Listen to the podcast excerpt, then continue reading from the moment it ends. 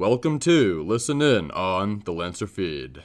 Hi, my name is Grace Kirtley. I'm the web editor for the Lancer feed, and today I'm joined by Ashisha Liu and Jessica Watts. They are both freshmen, and today we are going to discuss some love advice from freshmen in this month of love. So, first, I'm to ask you what is your opinion of the best Valentine's Day gift? Right, so in my opinion, I'm more of a materialistic type of person. So I would think a life-size teddy bear, Oh my god. like at least five foot five. five and- foot five specifically. Exactly, and maybe like a heart-shaped box of chocolates, and a really nice heartfelt card.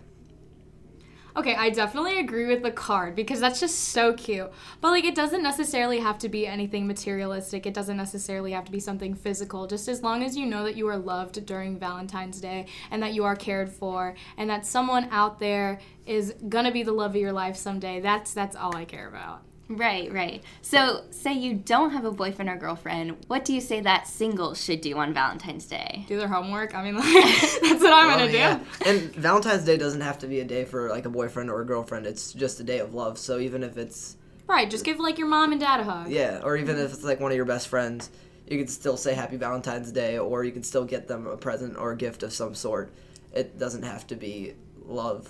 to right like love. romantic love does is like the usual for valentine's day but it can also be like within family members or friendships or like even love for yourself like take a day to care for yourself even Right. if you're single on valentine's day take a nice long warm bath you know like just just live your life Yeah, self care.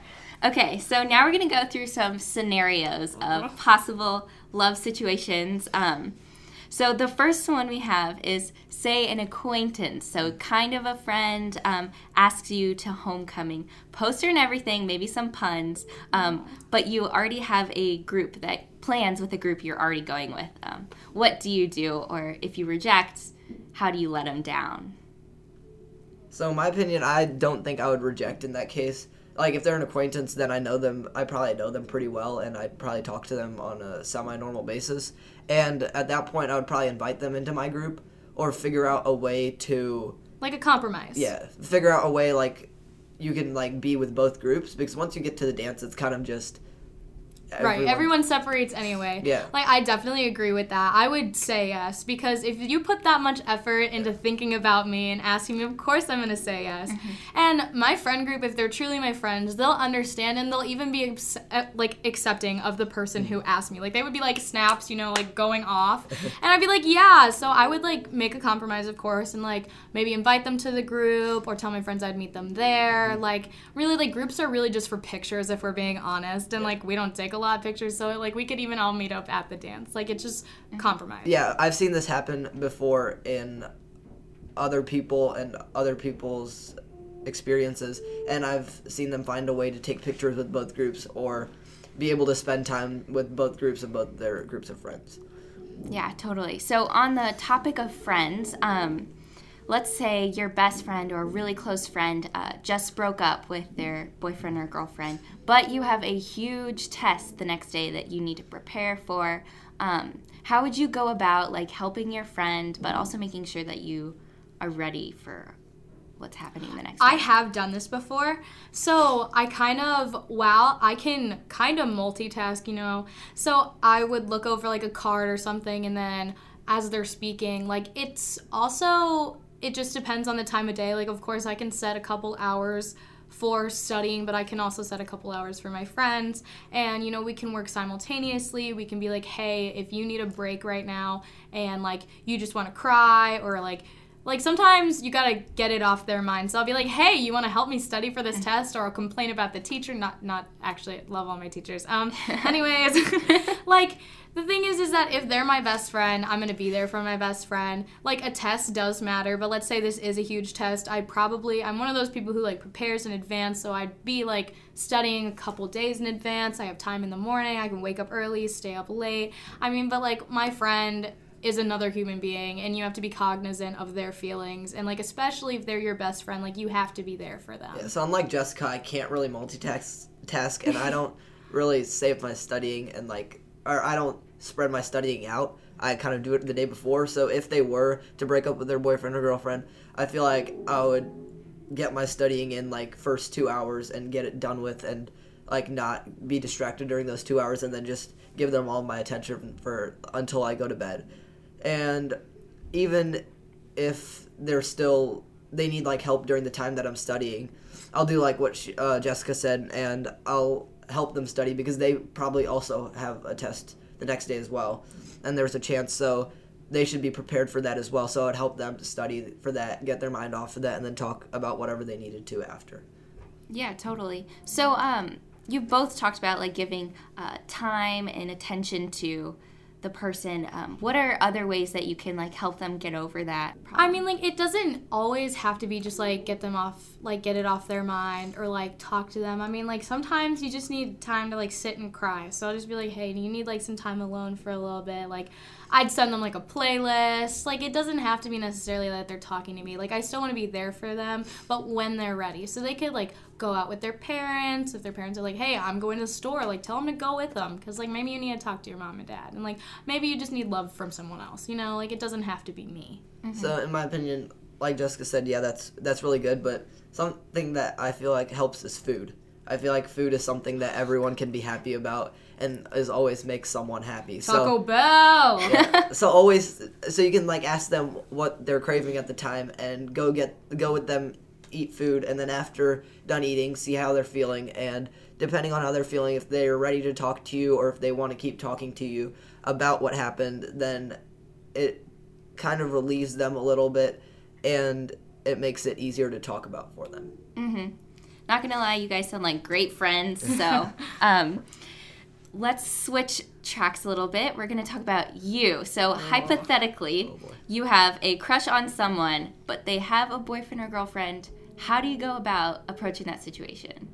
See, I couldn't be a homewrecker. Like I could not be the reason that people break up unless like it's like a bad relationship and that's not something they should be a part of, but like that's very small chance. So if someone like if I do have a crush on someone then I find out that they're already dating someone, I have to step back because I can't like d- like I'm literally have friends with this situation and the thing is is that it's not only disrespectful to the other person in the relationship that is could be possibly getting cheated on but it's also disrespectful to yourself, your rep, the other people's rep. Like it just it's not a good look to be a homewrecker. It's not cute. It's not something to be proud of because breaking people up who have like either love for each other or like major respect for each other that shows that you can't respect other people's wishes and like that's just not something I could do. Mm, and if there are two people that are dating and they're still like going really well, there's no reason for you to go in and give them a reason to think about their relationship and think that there should be something else that they should be doing or they maybe they're not right for each other even though they're doing perfectly fine without you intruding in. So if I was in this situation, I would do what Jessica did and I would kind of take a step back and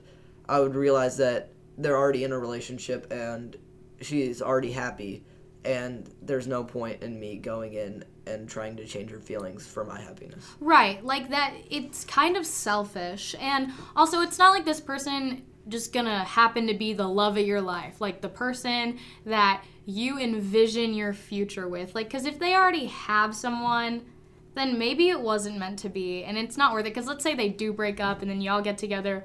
What happens when it happens to you? Uh-huh. Like let's say the same thing happens to you you would be just as hurt. So it's it's just not cool. Or even like she was saying, if it happens to you, what would happen if she goes back and thinks about was what I did right by breaking up with this other person for him or her and that's not really something that you would want in a relationship. You would want it as mutual both sides totally invested in it and not thinking about something else. So Yeah. Um, so you guys actually have lots of great advice. I'm impressed, very impressed. Um, but you are still freshmen, and on the topic of not being able to drive, just this. What happens in the scenario if you have a boyfriend or girlfriend, you want to go on a formal date, like somewhere not close to your house that you can't walk to, or like, I don't know, um, how do you get there? can they drive like is this like a situation where they can't drive either Um, yeah, yeah. okay Oh, it definitely wouldn't be my parents. Yeah. It would not be my I, parents. I feel like if it's a formal date, I would not feel comfortable with my parents driving me. But if you have like an older friend, like that's like mutual friends with both of you guys, and is like a good friend, because I have seen this happen before, and there was a relationship where two people weren't able to drive, but they had a really good friend that was an, an upperclassman. He was able to drive, so if they ever wanted to go somewhere, he was more than happy to drive them. Uh-huh. So like a personal Uber kind of chauffeur. but yeah so i feel like that would be one way that i would go there Yeah. Um, I actually like this is kind of a tough question because I mean, like if you think about it, like it's kind of hard if you want to go to a formal date, but like let's say your parents don't agree or like their parents don't either, and neither of you can drive. Like I would say that. I know that you said that it has to be like like let's say it's far away, but I could see like a formal date even just being as simple as like, you know, like a picnic somewhere, just mm-hmm. like dressing cute or like I don't know, just laying under the stars. Like it, it doesn't have to be anything special, special. Like of course you do want to have those moments, but if you if you guys have mutual love for each other, you can just spend time to, with each other, and it doesn't have to be far away, and you don't have to drive somewhere, even though that would be really nice. Mm-hmm, mm-hmm. so if this is for like someone else as well if they feel comfortable with their parents driving them or they haven't talked to like the other parents before or like haven't really had like a conversation with them this would be like a good opportunity like if it's a formal date to like talk to their parents and for their parents to get to know you and feel more comfortable with you dating their uh, child. Along with the idea of um, underclassmen not being able to drive, just like some some of that strategy stuff, a lot of people can say that um, high schoolers don't have like maybe the mental capacity or just um, the ability to love. Um, what would you guys say to someone who's like you can't you can't fall in love in high school?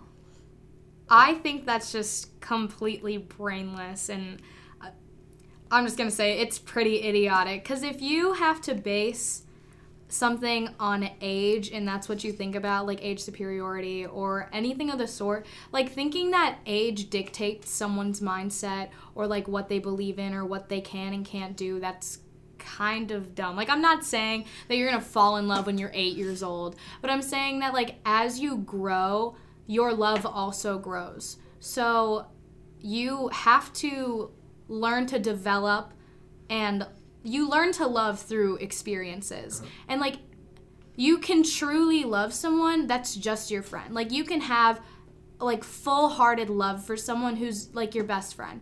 Like it doesn't have to like even romantic love, sure. You can learn from a romantic experience what you believe love is cuz love is a concept. Uh-huh. It's not something that can be dictated.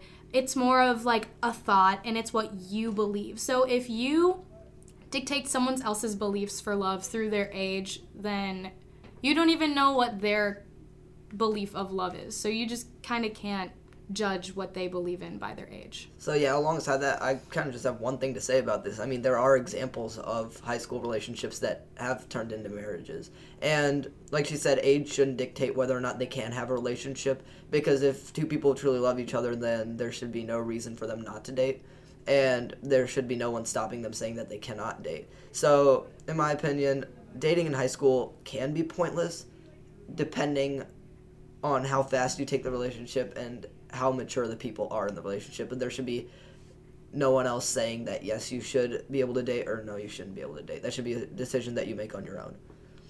Yeah. So, um, what I get from that is that it's all depending on maturity, and um, there shouldn't be an overarching assumption of love in high school. Yeah.